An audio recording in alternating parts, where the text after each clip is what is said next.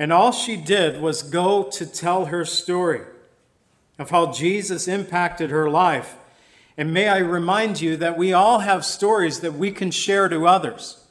All we need to do is tell our story of how Jesus has impacted our lives. Invite them to come and see. It may not be inviting them to come and see at the church, it could be an invitation to come to faith in Jesus Christ and see the truth of the gospel itself. You're looking too far for that need have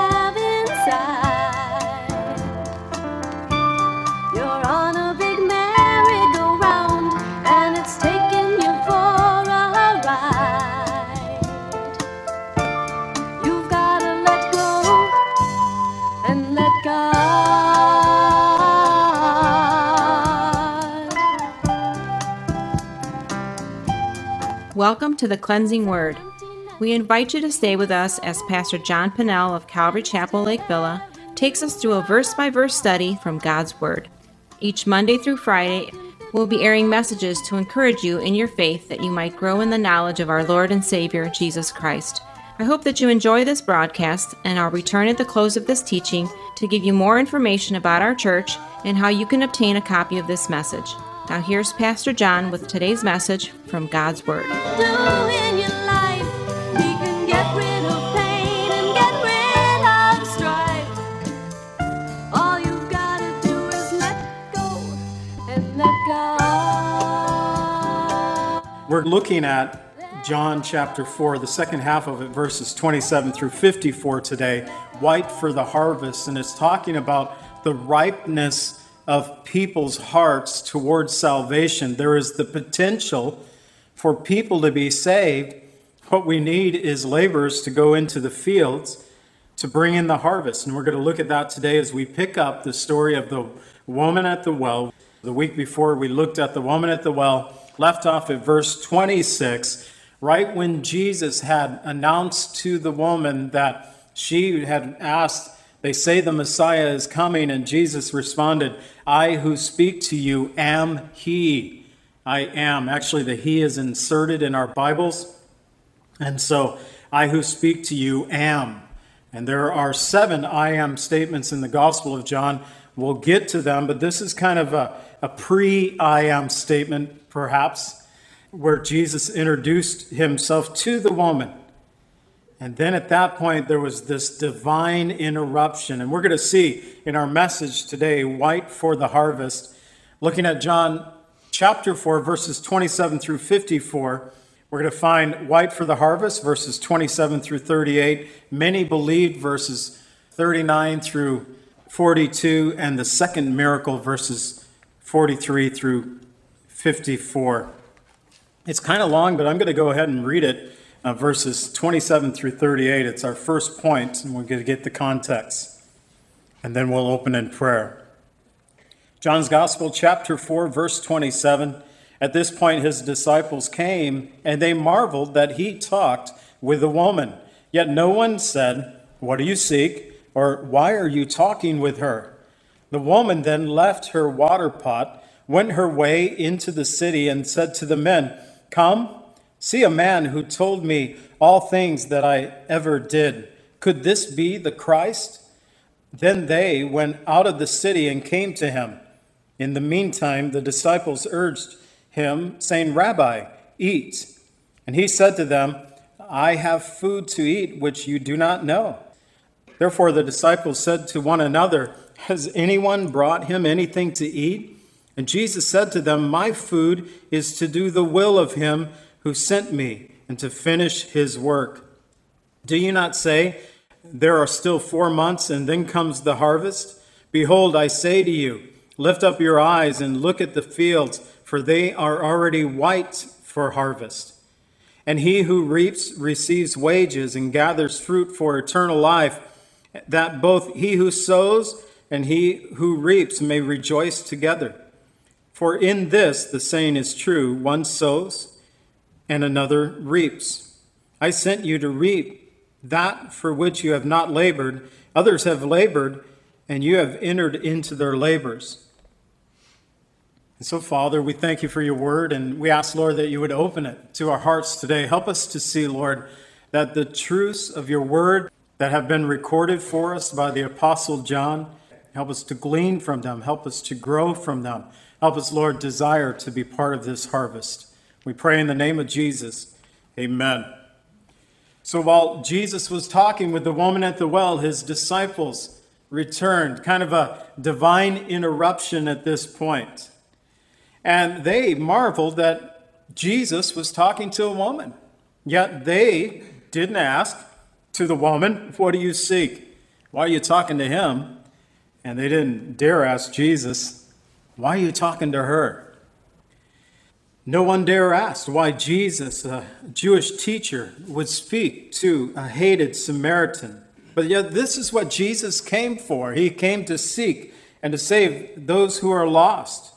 In Luke 7:39 it tells us, now when the Pharisees had invited him, and saw this, they themselves said, this man if he were a prophet would know who what manner of woman this is who is touching him for she is a sinner.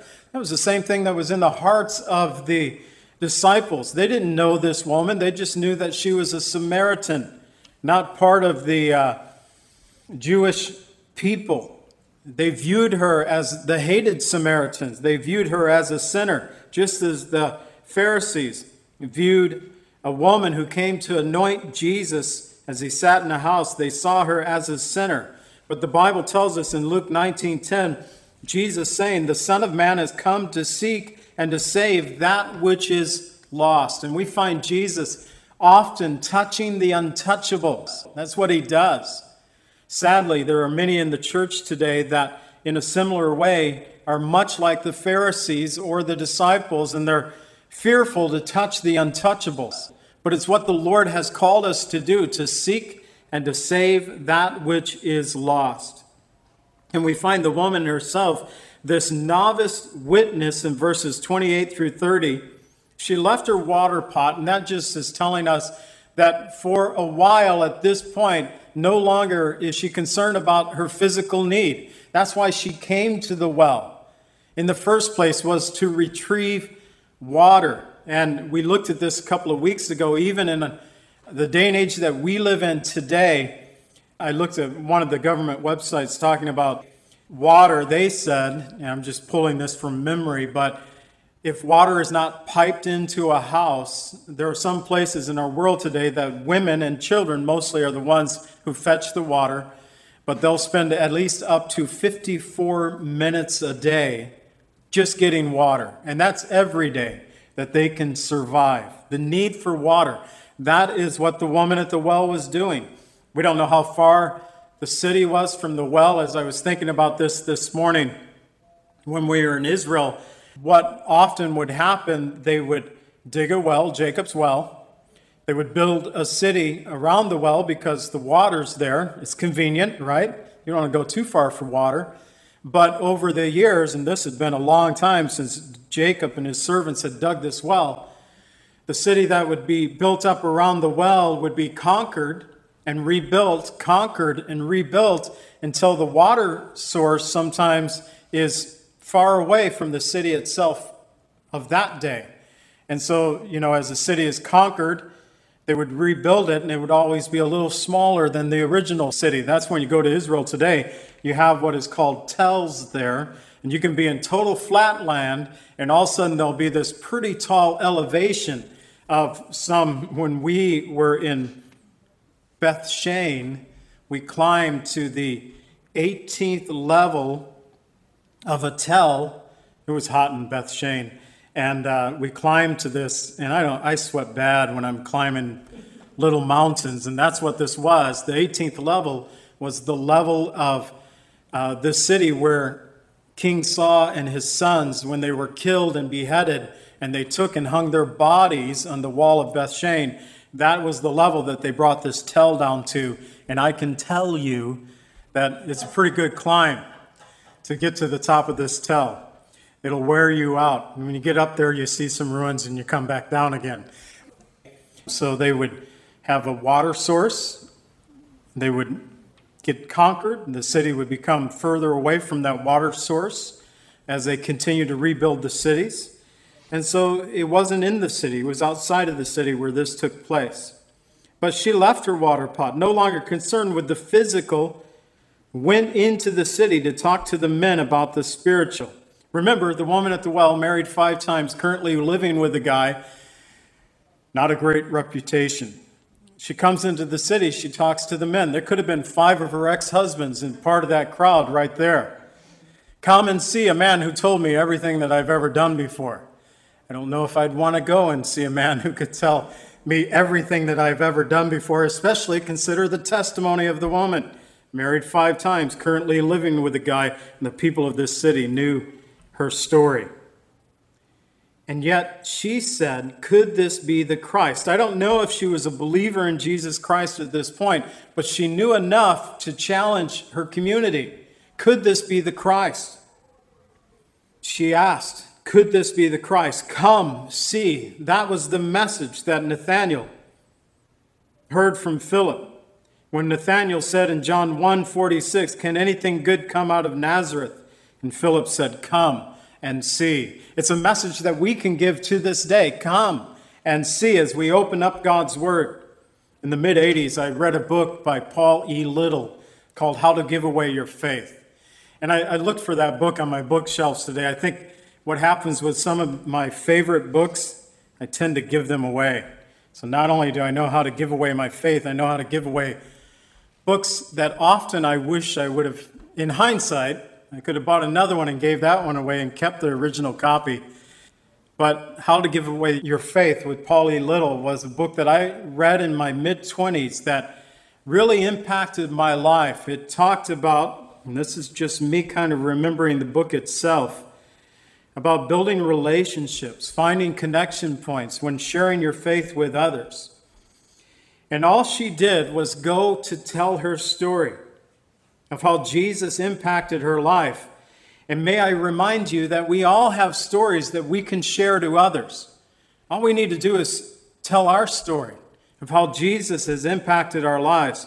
Invite them to come and see it. May not be inviting them to come and see at the church, it could be an invitation to come to faith in Jesus Christ and see the truth of the gospel itself. Well, while she's in the city, an evangelist there in the city of Sychar, the disciples are urging Jesus, verses 31 through 34, saying, Rabbi, eat. And he responds, I have food to eat of which you do not know. Now, the disciples had been given a task of buying food. Therefore, they wanted to share with Jesus the success. They came back with bread, fish, I don't know what they had, but they wanted to share with Jesus the food that had been provided. At the most part, at this point, yes, they had a heart for spiritual things. Otherwise, they wouldn't have been with Jesus, but they still had a heart that was strong toward physical things. And I believe at this point, it held a greater hold upon the disciples than the spiritual things.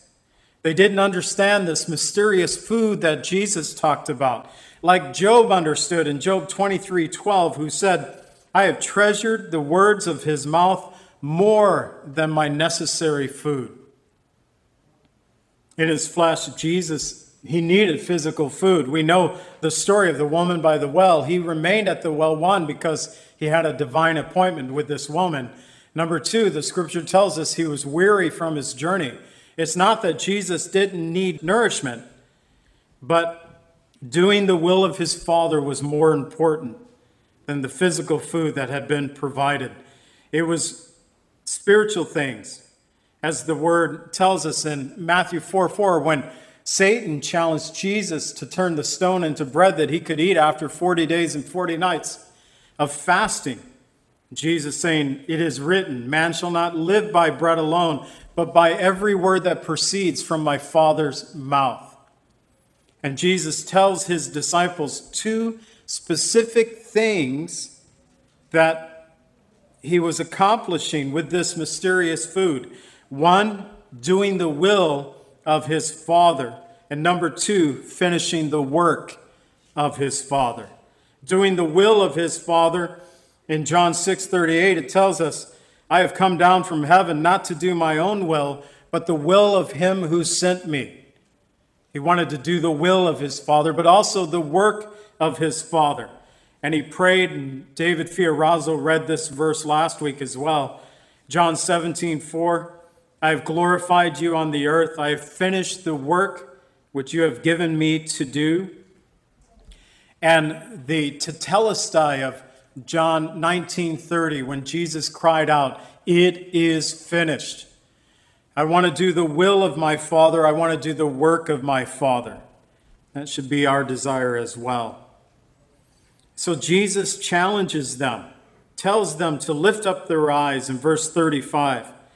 He says, You say, There are still four months, and then comes the harvest. Behold, I say to you, Lift up your eyes, look at the fields, for they are already white for the harvest.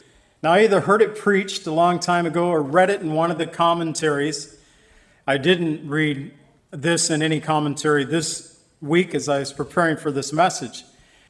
I had heard at once that the Samaritans customarily wore white. And so, as Jesus directed them to look, and they saw the white clothed Samaritans coming uh, toward them. I don't know if that's true or not, but here's what I do understand about this passage referring to the harvest itself. For a, a harvest to be white for harvest, it refers to the need of immediate attention. Harvest time is no time to take vacation. Think about this when those who farm or plant, and we've had our gardens and stuff. I was raised, as I've shared with you many times before, with a pretty large garden that my folks made us. It was almost cruel, unusual punishment. A half acre garden that you know you couldn't do anything unless it was weeded and and we worked that garden all summer long but in hindsight i look back at that and when lily and i moved out to california when we were 32 years old it was really the first time in my life that i had to eat frozen or canned vegetables because we grew it all put it up even after we got married we continued not by force we wanted uh, the garden veggies, and we went over to mom and dad's and made sure that that garden was worked. But planning vacation at harvest time is a difficult thing. You want to plan your vacation while this crop is growing or after the harvest, but not when the harvest is coming in. And we've done that to Kevin Melissa a few times. By the way, we're going to be gone, but the corn's coming in. Make sure that you go out there and harvest our corn for us. I'm sure they love that. It's no time to take vacation. Think about it. The whole season of plowing and sowing and tending, all is in preparation for the harvest. There's a lot of work that goes into that, a lot of blood, sweat, and tears. And you don't want to leave when it's time for the harvest. Moreover, if the crops aren't harvested in time, it means that the process of decay and rot will take place, and they'll soon be lost. Here's something to think about. It was written by Ken Ham in his book, Already Gone. Already Gone is talking about later grade school and high school students that by the time they reach graduation in high school, they're already gone from the church. But here's an encouraging thing that he wrote about this sad topic. This is what I see. I see a window of opportunity that any churchgoer can take advantage of. Two thirds of the people who have left the church are either planning on coming back or they might consider coming back. All it might take is a sincere invitation from a friend to encourage them to make the jump. But this window of opportunity is slowly closing, meaning that the harvest is there and it might just take an invitation. And They've been raised, and there is a number of people who've been raised in church even to this day. That number is decreasing, by the way, but they're there. And sometimes all it takes is an invitation to cause that person to begin thinking once again, thinking about the things of Christ, ready to take that jump. Jesus also talking about the harvest in Matthew 9 37 and 38. He said, The harvest is truly plentiful, but the laborers are few. Therefore, pray the Lord of the harvest to send out laborers into the harvest. Jesus goes on in verses 36 to 38 to talk about the sowers and the reapers, that we get to sometimes bring in the harvest that others have sown, and we just kind of come in on the tail end of it. That can happen with uh, people who do gardens and they have plenty in their garden. Sometimes they'll tell someone, Yeah, just come on over, pick what you want. That person comes and they pick the corn, the beans, whatever they want because there's such an abundance, but they didn't plow, they didn't sow, they didn't tend it. They just come in for the bounty of it. They harvest. Other times, there are those who plow and sow and tend and they never are around for the, I mean, they could even pass away and die. Never come in for the harvest itself. And he talks about sowing and reaping here in this text. One sows and another reaps. And oftentimes in the Bible, when it talks about sowing and reaping, it's in a negative light, such as Galatians 6, verses 7 and 8, where God says, Do not be deceived. God is not mocked. Whatever a man sows, that he will also reap. He who sows to the flesh will reap of his flesh corruption, and he who sows of the Spirit will of the Spirit reap everlasting life.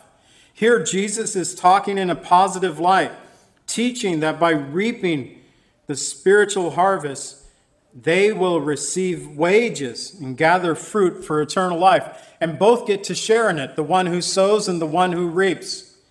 It reminded me of several years ago, I think it was 2010, when Greg Laurie and the Harvest Crusade came to Chicago. As a pastor, I was involved with that a year prior to the event taking place. In fact, I think out of respect to Calvary Chapel movement, because Greg Laurie came out of the Calvary Chapel movement as well, they had a special meeting with the Illinois Calvary pastors. It was just a, there's only a handful of us here in Illinois, and especially around the Chicagoland area. But Greg's men came out just for us to let us know that they were coming. And then they had the larger meetings that were involved with the larger churches in the area. And I attended both sides of those meetings. We, as a church, some of us making our way to Lake Forest to attend some of the meetings there. It was all in the preparation of the harvest and, and Greg giving the message and then the invitation and the people coming to the floor of that arena that they might receive Christ. Sometimes we see big events like that and we forget about the work that the Lord has done and the sowing and reaping that has taken place on the grounds that we are currently worshiping at. The founding pastor has went to be with the Lord, but his family came into the area for a family reunion. They asked if they could come and see the church. We opened up the church for him. And during the midweek, we had a little service here. I was behind the pulpit sharing with them. They were sharing with us as well. And I learned a few things that I hadn't known about the fellowship. One of them is that the first sanctuary that was used to hold a service on this property was an old corn crib. That was the first church used to worship God here on this property. And I know that our church isn't the most modern facility, but the believers who constructed this, they shared with us that they prayed for every block that was laid. And at one point in the mid 70s, the Spirit descended upon this fellowship, and they took a body of 60 believers, and within three months, there were 300 people worshiping here. I was telling that story to Josiah this morning, and I said, Can you imagine 300 people? We only have 180 chairs in the sanctuary. Can you imagine 300 people in this building? It's not built to hold that many people. And although the history of this place is not perfect, for the sinfulness of man challenges every generation. It's been built upon the work of others. There are those who have sowed, and there are those who have reaped. And sometimes when we reap A spiritual harvest here, it's because of the sowing that had taken place many years before. And I believe the fields are still white for harvest. And we shouldn't merely pray for the harvesters, but also challenge ourselves to become one of the harvesters. We'll get out there as well.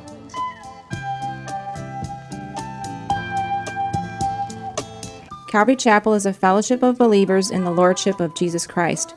Our greatest desire is to know Christ and to be conformed into his image by the power of his Holy Spirit. If you would like more information about Calvary Chapel, or if you would like a copy of today's message, please contact us at 847 265 0646. That's 847 265 0646. Thank you so much for joining us today, and may the Lord richly bless you as you worship Him today.